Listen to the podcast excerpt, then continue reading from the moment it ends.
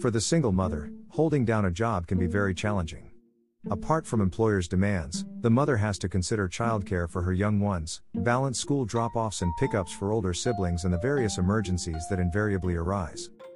Whereas in the past, we could rely on holding on to a job for life and receiving a pension that would see us into our twilight years, this too is increasingly more difficult to secure these days. For the unemployed single mother struggling to put food on the table, finding a job and having the resources to pay for childcare while on the job can be a tall order. Often, the cost of childcare eats up most of the salary being earned. Irrespective of education levels or whether we have acquired official work experience, we all have abilities or talents that we can monetize. So, whether cooking, cleaning, baking, accounting, babysitting, writing, sewing, or a myriad of other daily activities are things you do well, the opportunity exists to make money doing it for others. If you have a great idea, the ability to start up a company and obtain financing, etc., it is important to understand how to start up a business properly, to ensure that you have covered all the important steps involved. Here are some of the things to bear in mind once you decide to start your own business and a few other things to consider. 1. You need more than just a great idea. Your idea should be a product or service that your friends, community, or neighbors need that you can provide to fill a need or want.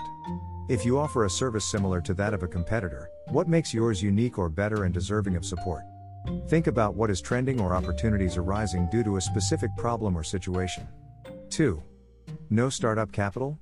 If you lack the money to invest in starting a totally new product or service, think about how you can monetize something you are already doing, to minimize the initial investment and get you up and running fast. 3. Is it sustainable? Ensure that you seriously evaluate your capacity to provide the product or service, while maintaining quality standards and customer service levels and taking on your responsibilities around the children. The last thing you would want is to lose customers or to tarnish your reputation due to missed appointments or poor quality service. Start small and grow to a level you can comfortably manage. If you are securing enough clients and income, think of hiring help. 4. Ask for referrals. Not sure how to get customers? Ask your friends and community to spread the word and refer your services. Word of mouth works well, especially when you live up to expectations. Use your social media to promote your business. Have confidence in yourself and your ability to do well in your new venture, and ask for the business. Wix is one of the many free website builder sites that enable new business startups to have an online presence. It provides multiple templates for every type of business, and you can link your new website to your social media handles. Be sure to learn about SEO and using keywords to enhance your chances of being found on a search for your product or services online. Last but not least, check out this Wix blog that provides ideas for another 70 home based businesses you can start today. Go get your entrepreneur on, girl.